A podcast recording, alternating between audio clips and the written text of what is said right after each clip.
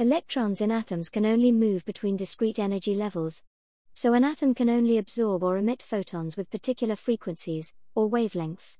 White light contains all the colors in the visible part of the spectrum. Dot When white light is passed through a prism or a diffraction grating, the colors are split up to produce a continuous spectrum. Dot Continuous means there aren't any gaps or black lines. A cool gas means a gas containing atoms in their ground state. Dot When white light is passed through a cool gas, electrons in the ground state of the atom absorb certain frequencies of light and become excited. Most frequencies of the white light are not absorbed because they do not correspond to the difference between two energy levels in the atom.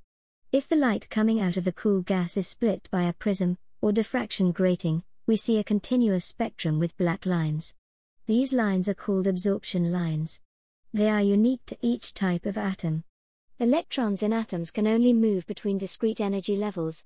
So an atom can only absorb or emit photons with particular frequencies, or wavelengths. An excited gas contains atoms in excited energy states. These excited atoms contain electrons in high energy levels. As these electrons de excite and fall back to lower energy levels, photons are emitted.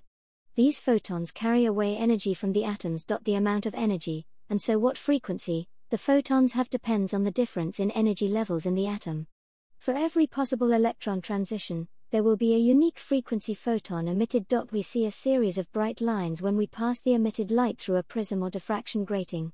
Compare the emission and absorption spectra produced by this gas. We can see that the emission lines exactly match the frequencies of the absorption lines. This is because the lines correspond to the same energy differences in the atoms.